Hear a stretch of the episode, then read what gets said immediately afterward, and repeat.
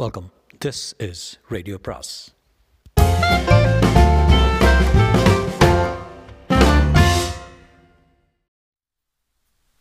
சுஜாதாவின் J K பாகம் மூன்று. Doctor Parameswaran அங்கே தரையில் என்னவோ மாதிரி கிடந்தார். ஜெயோ ஏன் கத்துன?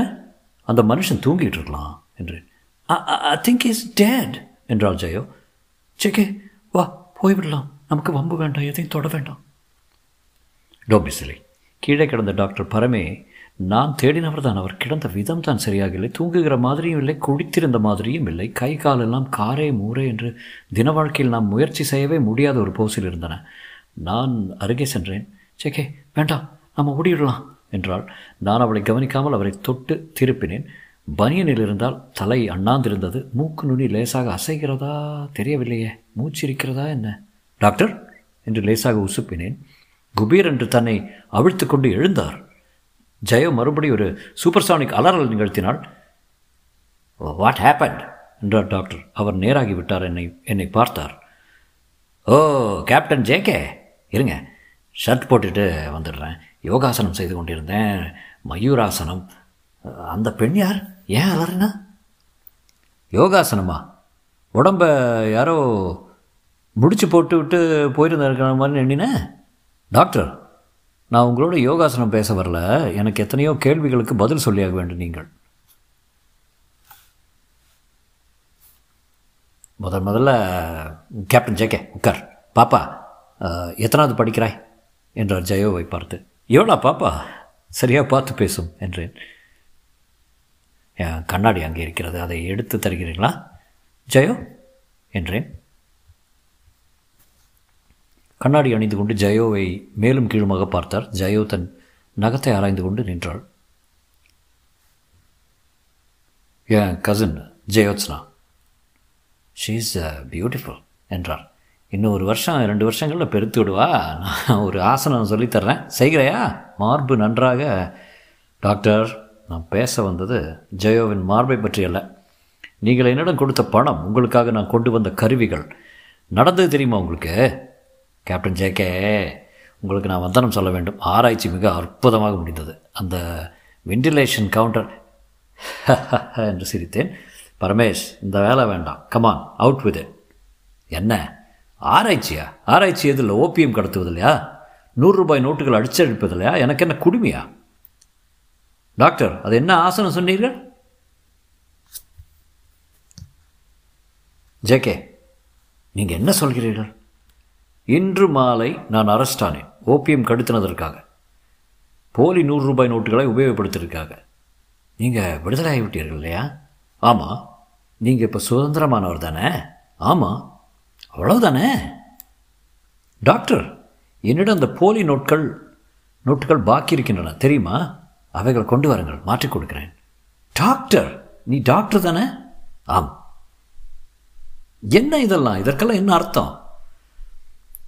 பேர்டன் ரசல் மாதிரி கேள்வி கேட்கக்கூடாது. கேள்வி கேட்பது கெட்ட பழக்கம். கேப்டன் அந்த நூறு ரூபாய் நோட்டுகளில் இரண்டோ மூன்றோ தான் போலி. பாக்கியெல்லாம் நிச்சம் இந்த தவறு நீ நிகழாது. இனி என்றால்? இனிமேல் நீங்கள் எங்களுக்கு செய்ய போகும் காரியங்களுக்கு. நீங்கள் யார்? அப்புறம் சொல்கிறேன். டேய் டாக்ட் விளையாடாது. எனக்கு பதில் சொல்ல வேண்டிய கடமை இருக்கிறது. சொல்லித்தான் ஆக வேண்டும். என்ன இதில் இதெல்லாம்? அரசு செய்கிறார்கள் கை சொடுக்கும் நேரத்தில் விடுதலை செய்கிறார்கள். கேப்டன் என் சட்டையை விடுகிறீர்களா? விட்டேன். கேப்டன் உங்களுக்கு நிறைய பணம் செய்ய ஆசையா? அச்சடித்தா? இல்லை ரிசர்வ் பேங்க் பணம் உண்மையான பணம். அவள் இளமையைப் போல உண்மையானது. சாலிட் கேஷ் எனக்கு வேண்டியது பணம் இல்லை பதில்கள் கிடைக்காது. என்ன? நீங்கள் கேட்கும் கேள்விகளுக்கு பதில்கள் கிடைக்காது. உங்களுக்கு உங்கள் ஆரோக்கியத்தில் நம்பிக்கை இருந்தால் கவலை இருந்தால் கேள்வி கேட்கக்கூடாது. சொல்கிற சில சிம்பிளான காரியங்களை செய்ய வேண்டும். செய்தால் பலன் தரும். தங்கம் சொரியும். என்னை முட்டாளாக்கியதை நான் மறக்க முடியாது. பரமேஸ்வரன் நான் வருகிறேன். ஜெயோ என்றேன். டாக்டர் அந்த ஆசனம் ஆசனம் நான் கற்றுத்தருகிறேன் முந்நூறு விதங்களில். வா.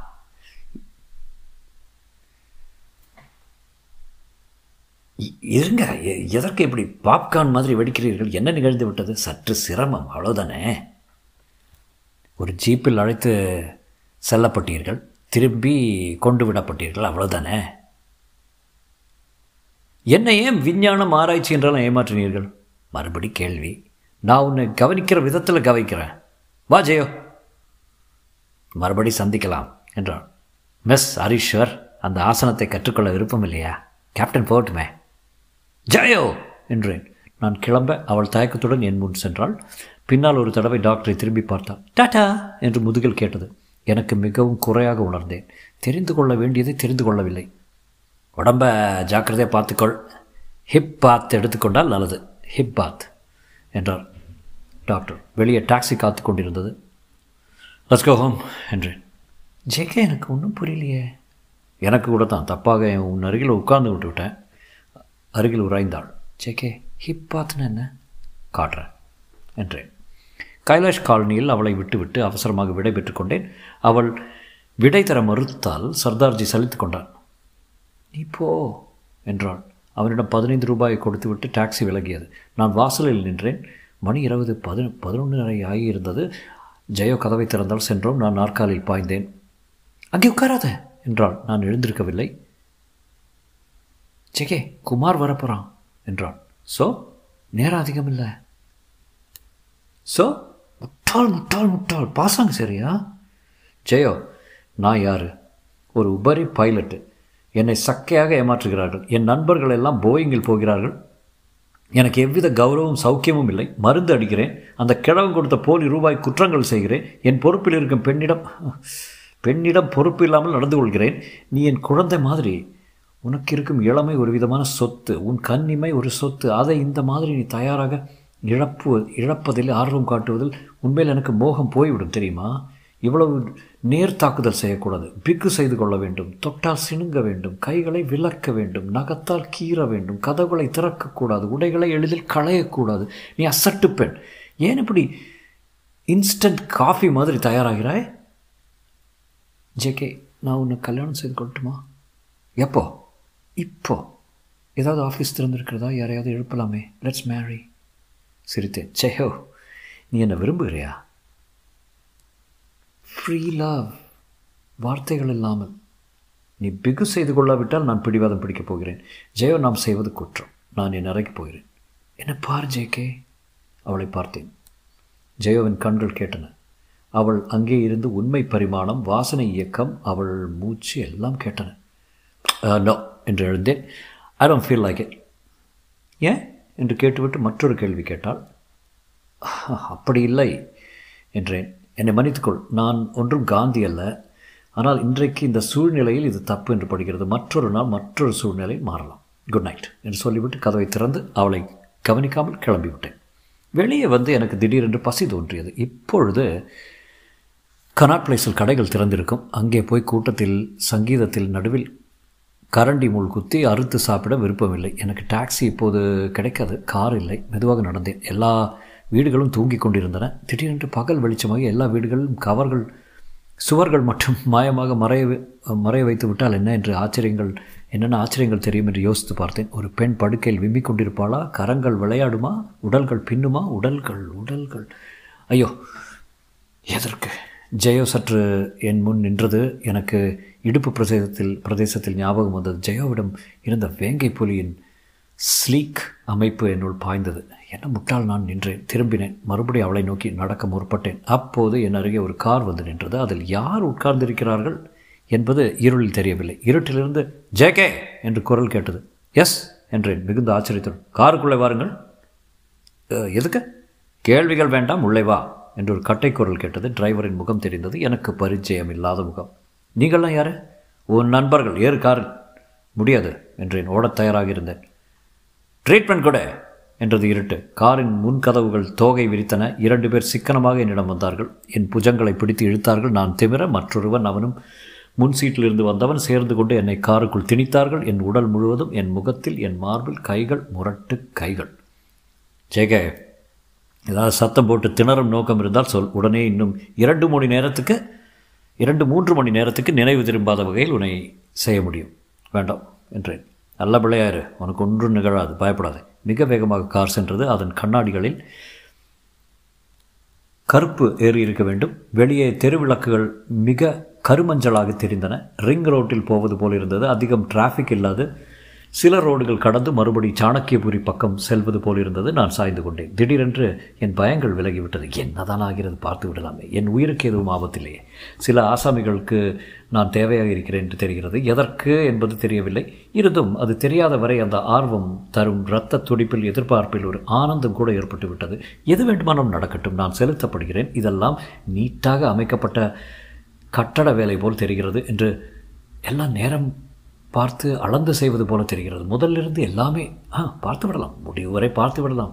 கார் மெலிதாக தெரிந்த காம்பவுண்டுக்குள் நுழைந்து ஒரு பெரிய வீட்டை சுற்றி வ சுற்றி வந்து அதன் பின்புறத்தில் நிற்பது தெரிந்தது. நின்றதும் கதவு திறந்ததும் என்னை சிறிய எட்டு படிகளை ஏறச் சொன்னார்கள். ஒரு கண்ணாடி கதவை சாவி போட்டு திறந்தார்கள். திறந்து மெலிய இருட்டில் உட்சென்று ஒரு திரையை விலக்கி என்னை அழைத்து சென்றார்கள். மாடிப்படி ஏற வைத்து செங்கல் சிவப்பில் கம்பளம் அமைத்து ஒரு ஹாலின் நடுவே நிறுத்தி அவர்கள் விலகிக் கொண்டார்கள். நான் சுற்றுமுற்றும் பார்த்தேன் நின்றேன். வெல்கம் கேப்டன் ஜே கே சரையல் என்று திரும்பினேன்.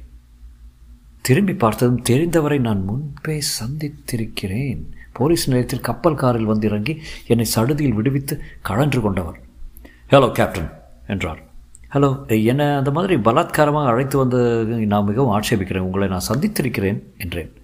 அந்த அகலமான ஹாலில் தேசத் தலைவர்கள் யாவரும் தொங்கினார்கள். படமாக விட்டம் சற்று உயரமாகவே இருந்தது. மின் விசிறிகள் இல்லை. மிக சுத்தமாக விலை உயர்ந்த எளிமையாக இருந்தது. ஒரே ஒரு புலி மட்டும் சுவரில் இருந்து கழுத்து நீண்டு சர்க்கா நைன்டீன் ஃபார்ட்டி எயிட்டில் உரைய வைக்கப்பட்ட உருமலை இன்னும் காட்டிக்கொண்டிருந்தது பக்கத்தில் டாக்டர் பரமேஸ்வரனின் தலையை வைத்தால் எப்படி இருக்கும் என்று யோசித்தேன்.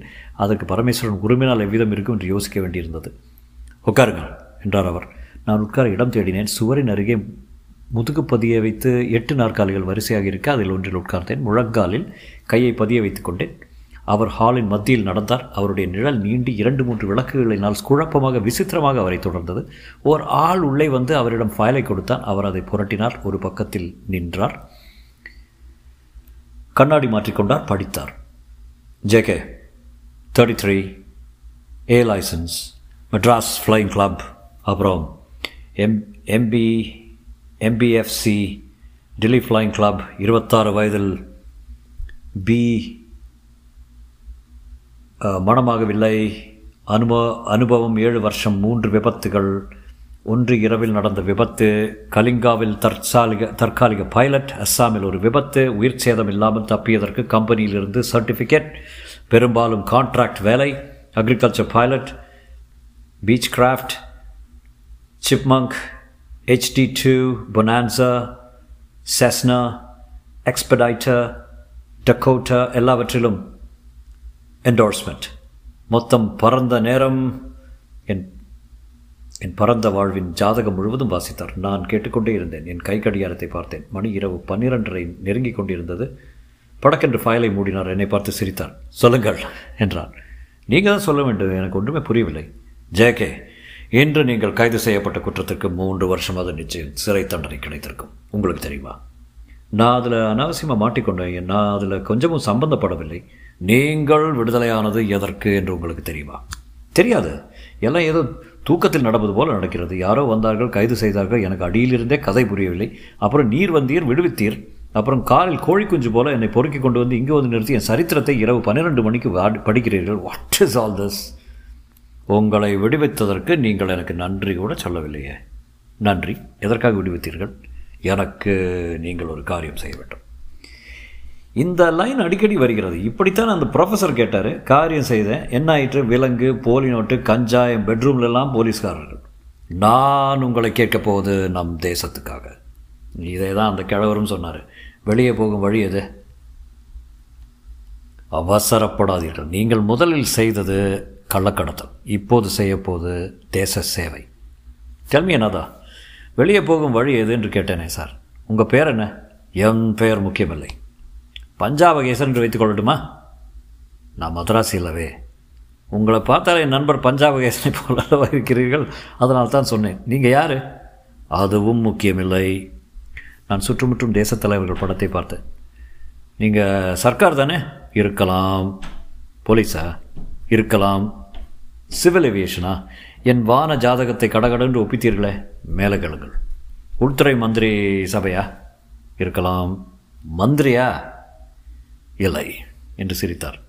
மந்திரி யார் என்று கூட தெரியா தெரியாதவரா நீர்? பேப்பர் படிக்கிற வழக்கம் இல்லையா? படிப்பேன் கிராஸ்வேர்ட்ஸு மற்றும் ஸ்போர்ட்ஸ் மற்றும் நிறைய மந்திரிகள் இருக்கிறார்களே. அவர்கள் அவர்கள் சில்லறை மந்திரியாக இருக்கலாம் என்று எண்ணினேன். டெல்லியில் ஒரு அரை செங்கல் அரை செங்கலை எங் எந்த திக்கில் இருந்தாலும் ஒரு மந்திரி அடிக்கலாம் என்று ஜோக் உண்டு சார். சார் சிரிக்க மாட்டீர்களா? பரவாயில்லை. ஆனால் உங்களிடம் மந்திரி மந்திரி களை இருக்கிறது. அப்படி ஒரு களை இருக்கிறதா என்ன? ஆ வந்தால் போலீஸ்காரர்கள் விழுந்து சேவிக்கிறார்கள். இம்பாலக்காரு கதறு தேசத் தலைவர்கள் படங்களை அந்த ஃபாயிலை இளந்தோந்தி பாலிஷ் உடம்பு. விஷயத்தை சொல்லுங்கள் ஜேகே நீங்கள் வெளியே பார்ப்பது இதெல்லாம் உள்ளே நான் வேறு விதமானவன். நான் சோகமானவன். நான் யார் என்பதெல்லாம் முக்கியமில்லை. ஆனால் நான் உங்களை தப்பாக சட்டவிரோதமாக எதுவும் செய்ய சொல்ல மாட்டேன் நான் உங்களை விடுவித்ததற்கு காரணம் உங்களை போல ஒரு பைலட்டு ஒரு முக்கியமான காரியத்திற்கு எங்களுக்கு தேவை. அந்த அந்த கூட்டம் உங்களை கடத்தலுக்கு உபயோகப்படுத்திய கூட்டம் ஒரு சுண்டக்கா கூட்டம் அது. அவர்களை விட்டு பிடிக்கலாம். எப்போது வேண்டுமானாலும் பிடிக்கலாம்.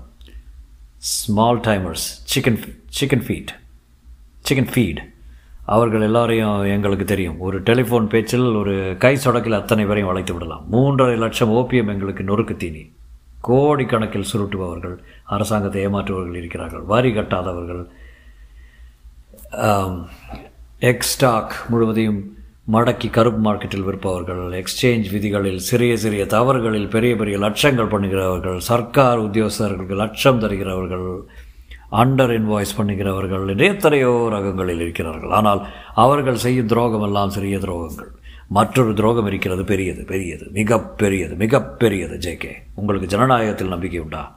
ஜனநாயகத்தை பற்றி நினைப்பதற்கு எனக்கு நேரமில்லை. இந்த தேசம் ஒன்று என்று நினைக்கிறீர்களா? இந்த தேசம் ஐக்கியமாக நிலைக்கும் என்று நினைக்கிறீர்களா? நான் அவரை நிதானமாக பார்த்தேன். அவர் என் பதில் தான் இந்தியாவின் எதிர்காலம் தொங்குகிறது போல் ஆவலுடன் காத்திருந்தார். நான் கனைத்து கொண்டேன் சொன்னேன். நம் தேசத்தை ஐக்கியப்படுத்துவது ஒன்றே ஒன்று. அது அயோக்கியத்தனம்.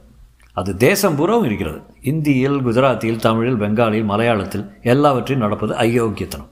என் நண்பன் ஒருவன் இருக்கிறான் பைலட்டு அவனுடன் பல இடங்களுக்கு போயிருக்கிறேன். பல மொழி பிரதேசங்களுக்கு ஏரோட்ராமில் போய் இறங்கியதும் அவர்களுக்குள் தெரிந்த ஒரு ஆளை கூப்பிட்டு உங்கள் பாஷையில் விளக்கை அணை என்று எப்படி சொல்ல வேண்டும்? என்று கேட்டுக்கொள்வான். தலைவாரி கொள்வான். கிளம்பி விடுவான் அவனுக்கு மொழி தகராறு எப்பொழுதுமே இருந்ததில்லை. சில பித்தலாட்டங்களுக்கு மொழியே தேவையில்லை. தேசிய ஒருமைப்பாடு விபச்சாரத்தில் தான் இருக்கிறது.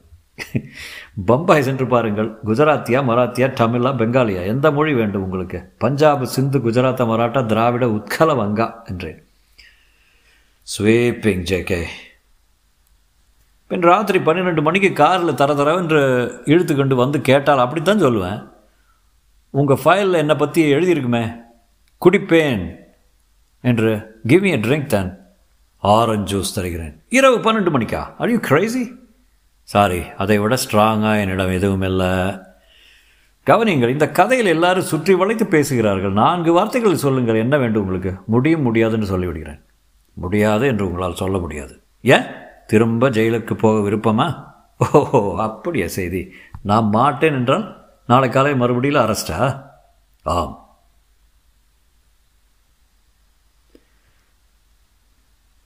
Hobson's, Hobson's choice Hobson's choice I guess ஆம் என்ன வேலை? செஸ்னா விமானம் ஓட்டியிருக்கிறீர்கள் அல்லவா நீங்கள் ஓ எஸ் செஸ்னா. நல்ல விமானம். பூக்கணக்காக ஒரு இஷ்டமுள்ள வ இஷ்டமுள்ள வளைந்து கொடுக்கும். பெண் போல பறக்கும். எனக்கு பெண் பிறந்தால் செஸ்னா என்று பேர் வைப்பேன். நாளை காலையில் ஒரு செஸ்னா விமானத்தை எடுத்துக்கொண்டு ஒரு இடத்துக்கு சென்று ஒரு ஒரு ஆசாமியை டெல்லிக்கு அழைத்து கொண்டு வர வேண்டும். அவ்வளோதானா அவ்வளோதான் இதில் எதுவும் சிக்கல் இருப்பதாக தெரியவில்லையே. சிக்கல் இருக்கிறது சொல்கிறேன். எந்த இடம்? எந்த ஆசாமி? சொல்கிறேன். செய்ய முடியும் என்று நினைக்கிறேன். ரொம்ப சிம்பிளாக தான் என்னை பொறுத்தவரை படிக்கிறது மிக ரகசியமாக செய்ய வேண்டும். அதை பற்றி ஏப்பம் கூட விட மாட்டேன். நீங்கள் கிளம்புவது பற்றியோ நீங்கள் திரும்பி வருவது பற்றியோ ஒருவருக்கும் தெரியக்கூடாது. தெரியாது. உங்களுக்காக நாளை எல்லாம் தயாராக இருக்கும். நீங்கள் செல்ல வேண்டிய அந்த விமான நிலையத்தின் பெயர் பன்னாகர். தெரியுமா உங்களுக்கு? தெரியும். நான் ஒரு தடவை இறங்கியிருக்கிறேன். கல்கத்தா அருகில் இருக்கிறது. ரன்வே ரொம்ப மோசம். நடுவில் பெட்ரோலுக்காக நீங்கள் லக்னோவில் இறங்கிக் கொள்ளலாம். சரி. மறுபடி திரும்பி வருகையில் அந்த பெண்ணை அழைத்து கொண்டு நேராக இரவு டெல்லியில் வந்து இறங்கும்படியாக அமைக்க வேண்டும். கமகேன் அந்த பெண் சின்ன பெண். அவளைத்தான் நீங்கள் அழைத்து வர வேண்டும். வயது? இன்னும் இருபது ஆகவில்லை கேப்டன் ஜே கே. நீங்கள் மாட்ஸை தூங்க ராத்திரி பன்னிரெண்டு மணிக்கு மாவோ திங்க் பற்றி கேட்க என்னிடம் கூப்பிட்டீர்கள் ஏன் இப்படி அடிக்கடி சப்ஜெக்ட் மாற்றுறீங்க முதல்ல இருபது வயது பெண் அப்புறம் chairman Mao I don't see the connection அவர் சொன்னார் Whenever there is a struggle, sacrifice, and death is a common occurrence, but we have the interests of the people and the sufferings of the great majority at heart. And when we die for the people, it's a worthy death. சபாஷ் நன்றாக சொன்னீர்கள் சொன்னது நான் இல்லை மாட் சேத்தும் மாவு அப்படி சொன்னாரா? Good ol' Mao. நன்றாக நீஞ்சு வராமே. ஆனால் ஆனால் மாவு இங்கே எப்படி வருகிறார் என்பதுதான் புரியவில்லை. அந்த பெண் அபாயகரமானவள். எல்லா பெண்களுமே அபாயகரமானவர்கள். எல்லாரும் உள்ளேயும் எல்லார் உள்ளேயும் டிஎன்டி இருக்கிறது. அந்த பெண் மாசேத்துங் உட்கொண்டவளா? அவள் இறப்பதை பற்றி அஞ்சாதவள். யார் இறப்பதை பற்றி? தானா பிறரா? இரண்டு விதத்திலும் அஞ்சாதவள். அவளை நீங்கள் தனியாக விமானத்தில் கொண்டு வர வேண்டும். கவலைப்படாதீர்கள். கொண்ட கொண்டு வருகிறேன் பெண்கள் என் ஸ்பெஷாலிட்டி கேப்டன் ஜே கே சமீபத்தில் கல்கத்தாவில் எட்டு இளைஞர்கள் கைதானார்கள். அவர்கள் மொத்தம் ஒன்பது அரசியல் கொலைகள் செய்தவர்கள். ஒரு பிரின்சிபாலை முதுகில் குத்தியிருக்கிறார்கள். ஒரு பேன் அமெரிக்கன் பஸ்ஸை வெடி வைத்து தகர்த்திருக்கிறார்கள். ஒரு போலீஸ் ஆஃபீஸர் மேல் அமிலம் எறிந்து அவர் முகத்தை பார்க்க முடியாதபடி செய்திருக்கிறார்கள். ஒரு மாணவனை ஏரியில் மிதக்க விட்டிருக்கிறார்கள். ஒரு சர்வகலாசாலையில் மேலட்டாங் மேலட்டாவ் காக்டேல் ஒரு ரெஸ்டாரண்ட்டில் வெடிமருந்து ஒரு ஓகே ஓகே ஓகே போதும் போதும். தினசரி பேப்பரில் வரும் பட்டியல் தான் சமீபத்தில் சற்று அடங்கியிருக்கிறது என்று நினைத்தேன். என் அந்த எட்டு பேரில் ஒருத்தி பெண் அந்த பெண் வயது பத்தொன்பது பெயர் நிஷா. அவளைத்தான் நீங்கள் டெல்லிக்கு கொண்டு வரப்போகிறீர்கள் அவளுடைய டைப் புரிகிறது கிராப் வைத்துக்கொண்டு காலை சாப்பாட்டுக்கு ஏதோ சாதிகாரிகளின் ரத்தம் கேட்கும் தீவிர சிவப்பு. எனினும் ஒரு பெண் தானே பெண்கள் எப்பொழுதும் சற்று இன்ஃபீரியர் அது இருக்கட்டும். அவளை மட்டுமா டெல்லிக்கு கொண்டு வர வேண்டும்? அவளை மட்டும். ஏன்? அவள் என் பெண் என்றாள்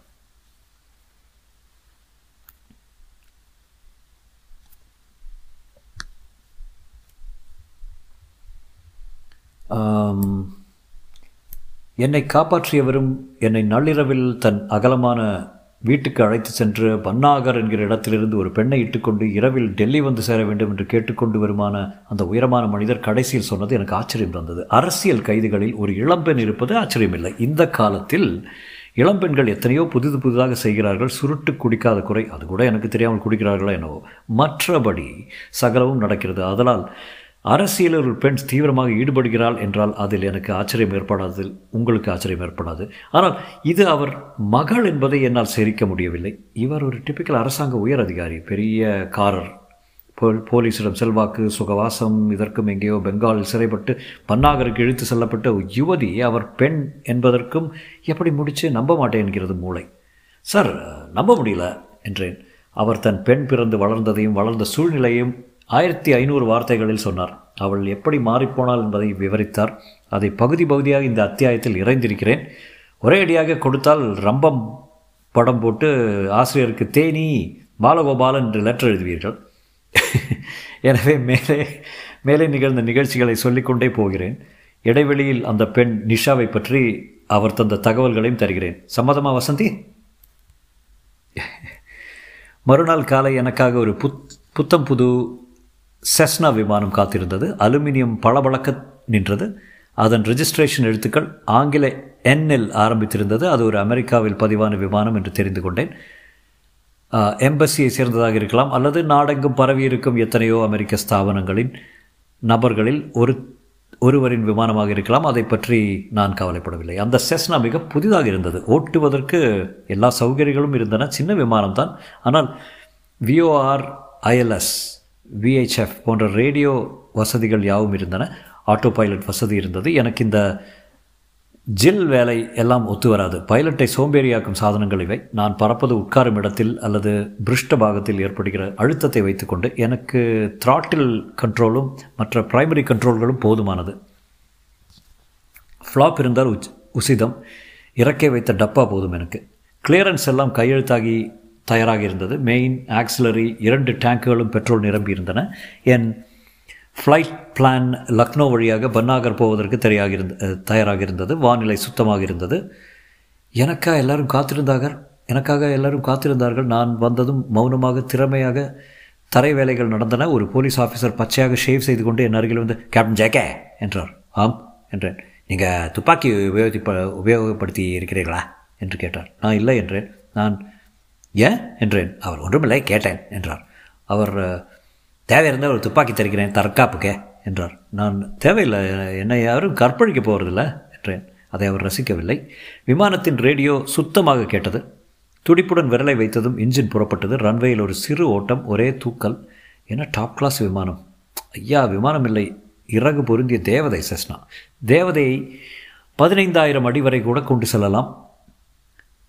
சூலிங் உயரம் என்று ஒன்று உண்டு. எட்டாயிரம் ஒன்பதாயிரம் அடி எல்லாம் சுலபமாக பறக்கலாம். சற்று குளிரும். அவ்வளவுதான். அதிகாலை டேக் ஆஃப் ஆகி டெல்லி கல்கட்டா ஏர்வேயை பிடித்து கொண்டேன். ஏர்வே என்பது வானத்தில் அமைந்திருக்கும் ராஜபாட்டை கண்ணுக்கு தெரியாத ரேடியோ அலைகளால் அலைகளை கொண்டு வானத்தில் விரிக்கப்பட்ட வரவேற்பு கம்பளம் போல பூமியில் நூற்றுக்கணக்கானவர் ஒத்துழைத்து உதவி செய்யும் வரவேற்பு அது. அதை விட்டு விலகுவது விமானிக்கு நல்லதல்ல. பூமியில் இருப்பவர்களுக்கும் நல்லதல்ல. டெல்லி விஓ அறை திருகிக் கொண்டு தொட்டுக்கொண்டே விமானம் பூவை விழுங்கியது போல சென்றது நிஷா. அவள் சிறு வயதில் மிகவும் சாதுவான குழந்தை. தன் ஐந்தாம் வயதில் தாயை இழந்தாள். நான் ஒரு தவறு செய்துவிட்டேன் அவளிடம் உன் அம்மா செத்து போய்விட்டாள் என்று நேராக சொல்லியிருக்கலாம். அதற்கு பதில் ஆஸ்பத்திரிக்கு போயிருக்கிறாள். நாளை வருவாள் அடுத்த மாதம் வருவாள் என்று பொய் சொல்லிக்கொண்டே ஒரு வருஷத்தில் மறக்க அடித்து விடலாம் என்று நினைத்தேன். அது அவள் மனத்தை பாதித்திருக்க வேண்டும். அந்த ஒரு வருஷ எதிர்பார்ப்பும் ஏமாற்றமும் அவளை ஒரு நாள் என்னை கேட்டால் அம்மா செத்து போய்விட்டாளா? என்று. என்னுடைய டெல்லி லக்னோ பிரயாணம் சம்பவம் இல்லாததாக இருந்தது. ஒரு விஐபி பிரயாணம் போல எல்லோரும் ஒத்துழைக்க காற்றுக்கு கூட எனக்கு வாகாக பின்புறத்திலிருந்து வீச நான் எதிர்பார்த்த கணக்கெடு கணக்கிட்டதற்கு அரை மணி முன்பே லக்னோவை தொட்டுவிட்டேன். மணி சுமார் ஒன்பது இருக்கும். பெட்ரோலுக்காக இங்கே இறங்க வேண்டிய தேவையே இல்லை. ஆனால் எனக்கு கொடுத்திருந்த செயற்குறிப்பின்படி நான் லக்னோவில் இறங்கியாக வேண்டும். எனக்கு மேல் விவரங்கள் சில அங்கு கிடைக்கும் என்று சொல்லியிருந்தார்கள். எனக்கு யாவுமே தெளிவில்லாமல் இருந்தது. எனக்கு தெளிவாக தெரிந்திருந்தது நான் பன்னாகர் போக வேண்டும். ஒரு பெண்ணை பொறுக்கிக் கொண்டு டெல்லி வர வேண்டும். அஷ்டே. லக்னோவில் இறங்குகையில் ரேடியோவிலேயே சொன்னார்கள். நேராக ஹேங்கர் நம்பர் இரண்டிற்கு செலுத்தும்படி அவ்விடம் சென்று எஞ்சினை அணைத்ததும் சிலர் வந்து தனியாக ஒரு சிறு அறைக்கு அழைத்து சென்று டீ கொடுத்தார்கள். டீ அறிந்தினேன் அப்புறம் அருமையான பைனாப்பிள் கேக் கொடுத்தார்கள். அதை நான் மௌனமாக சாப்பிட்டேன். அவர்கள் என்னையே பார்த்து கொண்டிருக்க எனக்கு சாப்பிடுவதில் ஒருவித தயக்கம் ஏற்பட்டது. நான் சாப்பிடும்போது செய்யும் சில சப்தங்கள் கூட அந்த மௌனத்தில் பெரிதாக தெரிந்தன. ம். ஏன் எல்லோரும் மௌனமாக இருக்கீங்க? ஏதாவது ஹர்த்தாலா? அவர்கள் மேலும் மௌனமாக இருந்தார்கள். கமான் ஸ்பீக் சே சம்திங் என்றேன். முதல் பழக்கம் ஏற்படும் பெண்ணிடம் சொல்வது போல. இன்னொரு கேட்க வேண்டுமா? வேண்டாம் நான் பன்னாகர் போகிறேன். ஏதாவது செய்தி இருக்கிறதா எனக்கு? இல்லை சோப்ரா அவர்கள் இனிமேல் தான் வருவார். கார் வரும் வரை மற்றொரு கப் டீ சாப்பிட்றீங்களா நிஷா சின்ன வயதில் விளையாட மாட்டால் கொஞ்சம் பூஞ்சையாக இருந்தால் எட்டு வயதில் அவளுக்கு டான்சல்ஸ் ஆப்ரேஷன் செய்வித்தேன். அதன்பின் அவள் வேகமாக வளர்ந்தாள். ஆனால் அவள் எப்போதுமே அதிகம் பேச மாட்டாள் புத்தகங்கள் படிப்பாள் பள்ளிக்கூடத்தில் தேவைக்கு மட்டும் மட்டுமே படிப்பாள். கிளாஸில் மு முதலிலும் இல்லை கடைசியிலும் இல்லை. எனக்கு அவள் படிப்பினால் கவலையை தந்ததில்லை. அதை கவனிக்க எனக்கு நேரமும் இருந்ததில்லை. எப்பொழுதும் அவள் என்ன படிக்கிறாள் என்று பார்ப்பேன். பொதுவாகவே தன் வயதுக்கு சற்று அதிகமான புத்தகங்களை படிப்பாள். ஷி வாஸ் வெரி குவாய்ட் ஆனால் அவள் சின்ன வயதில் கொஞ்சம் கூட அவளிடம் வயலன்ஸ் இருந்ததில்லை. அதுதான் எனக்கு ஆச்சரியத்தை தருகிறது. எறும்பை கூட தள்ளிவிட்டு நடக்கக்கூடியவள் எனக்கு நினைவிருக்கிறது. ஒரு நாள் ஷெட்டில் பூனைக்குட்டியை கிடா பூனை குதிரை விட்டு போய்விட்டது. அதன் வயிற்று பாகத்தில் சிவப்பு குதிரையுடன் குற்றுயிராக சுத் கத்தக்கூட ஜீவனற்று கிடந்திருந்தது பூனைக்குட்டி. அதை உயிர்ப்பிக்க நிஷா எவ்வளோ பாடுபட்டால் தெரியுமா? எதிர் வீட்டு டாக்டர் மாமாவை எழுப்பி இன்ஜெக்ஷன் குத்த வைத்து பேண்டேஜ் போட வைத்து பூனைக்குட்டிக்கு அது பிழைக்கவில்லை. சோப்ரா என்கிறவர் வந்ததும் என்னுடன் சிரிக்காமல் கைகுலுக்கினார் நாற்பது வயது இருக்கலாம் காதோரத்தில் மட்டும் நிறைய ஒரு ஒரு காலத்தில் அழகாக இருந்திருக்க வேண்டியவர். என்னை தோளில் பதி அணைத்து தனியாக அழைத்து சென்று இன்னும் அரை மணியில் டேக் ஆஃப் செய்தால் எத்தனை மணிக்கு பன்னாகர் போவீர்கள்? என்று கேட்டார். நான் சுமார் நாலு மணி ஆகும் என்றேன். உடனே பார்ட்டியுடன் திரும்பி லக்னோ வாருங்கள் என்றார். அங்கே இறங்கியதும் உங்களுக்கு எல்லா பாதுகாப்பும் சேவிக்கிறோம் என்று சொன்னார். பன்னாகரில் இறங்கியதும் பிஸ்வாஸ் என்கிற ஒரு ஆள் உங்களை சந்திப்பார். அவர் அந்த பெண்ணுடன் தயாராக இருப்பார். அவளை விமானத்தை ஏற்றிவிடுங்கள். நீங்கள் விமானத்தை விட்டு இறங்க வேண்டியதில்லை. ஒன் மினிட் சோப்ரா அந்த பெண் என் பக்கத்தில் உட்காரப் போகிறாளா இல்லையா? ஆ. நான் ஓட்டும்போது கலாட்டா செய்து திமிரி ஏதாவது செய்ய முற்பட்டால் விமானத்தில் அது ஆபத்தாயிற்று. அது நடக்காது. இரண்டு முறைகள் அதை சமாளிக்கலாம். அவளுக்கு செடட்டிவ் கொடுத்து அரை தூக்கத்திலேயே கொண்டு வரலாம். அல்லது அவளை கட்டிவிடலாம். கைகளை பின்னுக்கு மடக்கி விலங்கிட்டு விடலாம். சீட் பெல்ட் மாட்டியிருக்கும் கால்களை சேர்த்து பிணைத்து விடலாம். நகர்த்த முடியாமல் செய்து விடலாம். நீங்கள் எப்படி விரும்புகிறீர்களோ அப்படி செய்வார்கள். மேற்கொண்டு எந்த விதமான பத்திரங்கள் தேவையோ அவைகளை செய்ய பிஸ்வாஸுக்கு எல்லாம் தெரியும். பெண் நகர முடியாது. மேலும் பெண் தானே? மார்சேத்தும் படித்த பெண்ணு அவளை டில்லிக்கு கொண்டு வந்து வருதுன்னு அர்த்தம் என்ன? தெரிந்தே கேட்டேன். எனக்கு தெரியாது என்றார் சோப்ரா. நான் மறுபடியும் விமானத்தை கிளப்பிய போது பெஸ்ட் ஆஃப் லாக் என்று கட்டை விரலை உயர்த்தி காட்டினான். நிஷா சற்று வேறு விதமான பெண் என்று நான் தாமதமாகத்தான் தெரிந்து கொண்டேன். நான் மறு விவாகம் செய்து கொள்ளவில்லை. அரசாங்க ஃபைல்களிலே மூழ்கியிருந்தேன். அவளை கவனிக்க ஒரு பெண் வந்து வைத்திருந்தேன். நிஷாவை மிக நல்ல பள்ளிகளுக்கே அனுப்பினேன். சிம்லாவில் உள்ள ஒரு பப்ளிக் ஸ்கூலுக்கு அனுப்பினேன். அவள் அங்கே சில வருஷம் படித்தாள். என்ன படித்தாள் என்று கவனிக்க முடியாமல் போய்விட்டது. எனக்கும் அவளுக்கும் அந்யோன்யம் ஏற்பட அம்மா என்கிற இடைச்சங்கிலி இல்லாததால் அதிக வாய்ப்புகள் இல்லாமல் போய்விட்டது. அவள் பள்ளி படிப்பு முடிந்ததும் என்னை கல்கத்தாவுக்கு மாற்றினார்கள். அவளை அங்கே மெடிக்கல் காலேஜில் சேர்த்தேன். முதல் இரண்டு வருஷங்கள் துடியாக படித்தாள். அதற்குள் என்னை மறுபடி டெல்லிக்கு கூப்பிட்டு விட்டார்கள். அவளை ஹாஸ்டலில் சேர்த்தேன். அப்பொழுதே நான் அவளை இழந்து விட்டேன். அந்த ஹாஸ்டல் என்னதான் நிகழ்ந்ததோ அவளுக்கு.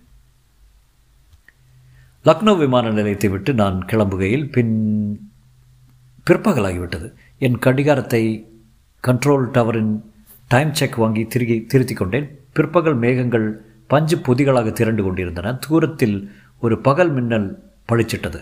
அதன் இடியோசை எனக்கு கேட்கவில்லை. எனக்கு அளிக்கப்பட்ட உயரத்திற்கு வந்த விமானமே விமானத்தின் த்ராட்டிலை சீரமைக்க அதன் விர் எனக்கு மிக இனிய நாதமாக காதில் விழுந்தது. நேரடிய நேரடி கிளியரன்ஸை பயன்படுத்தி லக்னோ விஓஆர் உத உதவி கொண்டு பன்னாகர் நோக்கி செல்கிறேன். அந்த மேகங்களின் ஊடே செல்ல எனக்கு விருப்பமில்லை. விமானம் சிறிது குலுங்கியது. அங்கு குழுக்கள் அதிகம் இருக்கவும் செய்யும். சுற்றுப்பாதையிலிருந்து விலகி மேகங்களை கடந்ததும் மறுபடி பாதையில் சேர்ந்து கொண்டேன். என் விமானத்தை பார்த்தேன். பக்கத்து சீட் காலியாக இருந்தது. அதில் ஒரு பெண் வரப்போகிறாள் என்று என் இதயம் ஜாஸ் சங்கீதத்தில் சிங்கோஃபேஷன் சிங்கோஃப் சிங்கோஃபேஷன் போல ஒரு துடிப்பை விட்டுவிட்டு மறுபடி சேர்ந்து கொண்டது. என்னில் பயமா? என் பைக்குள் அந்த தந்தை கொடுத்த சிறிய புத்தகம் ஒன்று இருந்தது. சிவப்பு புத்தகம். அதை எடுத்து புரட்டினேன். நிஷாவை பற்றிய புத்தகம். எல்லோரும் இறந்தாக வேண்டும். ஆனால் சாவுக்கு மதிப்பு மாறலாம். டசுமா சின் என்கிற பழைய சீன எழுத்தாளர் சொன்னார் சாவு எல்லா மனிதர்களுக்கும் ஏற்பட்டாலும் அது தாய் மலையை விட கனமாக இருக்கலாம் அல்லது ஒரு இறகை விட கனமற்றதாக இருக்கலாம். மக்களுக்காக இறப்பது தாய் மலையை விட கனமானது. ஏதோ எதே சாதிகாரிகளும் எதேச்சாதிகாரிகளும் ஏகாபத்திய ஏகாதிபத்தியக்காரர்களும் அடிமைப்படுத்துவதற்கும் இறப்பு ஒரு சிறகை விட கனமற்றது. அவள் எப்படி மாறினால் எனக்கு கடிதம் எழுவது நின்றது? ஒரு தடவை தந்தி அடித்தேன் அதற்கு பதில் வரவில்லை. வேலை தொந்தரவுக்கிடையில் ஒரு தடவை அவசரமாக கல்கத்தாவுக்கு பறந்து சென்றேன். அவளை பார்த்தேன். அவள் மாறுதலில் மாறுதல் உடம்பில் தெரியவில்லை. அவள் மனம் எனக்கு விளங்கவில்லை. எத்தனை வினோதங்களை பதிய வைத்துக்கொண்டு நான் கேட்ட கேள்விகளுக்கு ஒற்றை வார்த்தைகளில் ஆம் இல்லை என்று பதில் சொல்லிக் கொண்டிருந்தால் அவள் பார்வை என் மேல் படவில்லை. தூரம் பார்த்தது. மிக கொஞ்சம் பேச்சு. நிஷா உனக்கு உடம்பு சரியில்லையா? ம் டெல்லிக்கு வந்து விடுகிறாயா? வேண்டாம். நிஷா ஆர் யூ ஆல்ரைட் ஆம். ஷி வாசன்ட் ஆல்ரைட் அடுத்த மாதம் ஹாஸ்டல் அதிகாரிகளிடம் எனக்கு தந்தி வந்தது. நிஷா ஹாஸ்டலில் இல்லை. அவளை காணோம் என்று நான் மேற்கு வங்காளத்தின் பிரதம போலீஸ் அதிகாரியுடன் பேசினேன். அவளை எப்படியாவது கண்டுபிடித்து தர வேண்டும் என்று கல்கத்தா அக்கிரம செயல்களில் கொதித்து கொதித்தது. முதுகளில் குத்தினார்கள் வெடி வைத்தார்கள் சடலங்கள் மிதந்தன. சர்க்கார் வண்டிகள் எரிந்தன. பரத் பர்த்வான் அருகில் சில இளைஞர்கள் கைதானார்கள் என் மகள் அதில் ஒருத்தி. அசன்லால் அசன்சால் சிறைக்கு அவர்கள் மாற்றப்பட்டிருந்தார்கள். அவளை என்ன செய்வது? அவள் உங்கள் மகள் என்பதை இதுவரை வெளியிடவில்லை. அவளை டெல்லிக்கு கொண்டு வர வேண்டும். அவள் கொண்டு வரப்படுவது ஒருத்தருக்கும் தெரியக்கூடாது.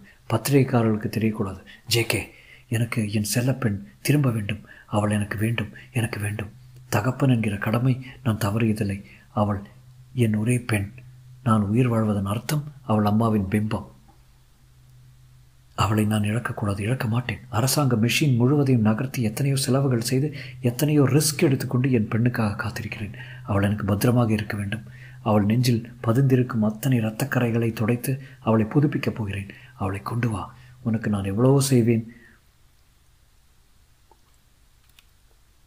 நான் பெரிய அதிகாரி என்பதை மறந்துவிடு. ஒரு தந்தை.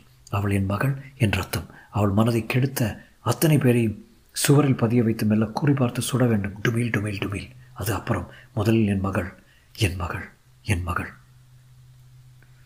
பன்னாகரில் நான் இறங்கினேன். ரன்வேயின் மத்தியிலிருந்து வலது பக்கம் விலகச் சொன்னார்கள். தூரத்தில் ஒரு தகர கொட்டகை தெரிந்தது. அங்கே ஒரு ஆள் எனக்கு சைகை காட்டி வரவேற்றார். பக்கத்தில் ஒரு வேன் தெரிந்தது. அதன் அருகே சற்று விலகி நான்கு போலீசார் துப்பாக்கி தயாராக நின்று கொண்டிருந்தார்கள். நான் அருகே செல்ல செல்ல அந்த அதிகாரி வான் வேன் முன் பக்கத்தில் இருந்து இறங்கி வெளிவருவது தெரிந்தது. இன்னும் அருகே செல்ல அவர் தோளில் டபிள்யூ பிபி என்கிற பித்தளை எழுத்துக்கள் தெரிந்தன. வண்டியின் பின் கம்பி அடைப்புக்குள் ஒரு முகம் தெரிந்தது. நான் விமானத்தை கொண்டு வந்து அருகில் நிறுத்துவதை ஸ்ரத்தை இல்லாமல் பார்த்து கொண்டிருந்த முகம். நிஷா. தொடரும்.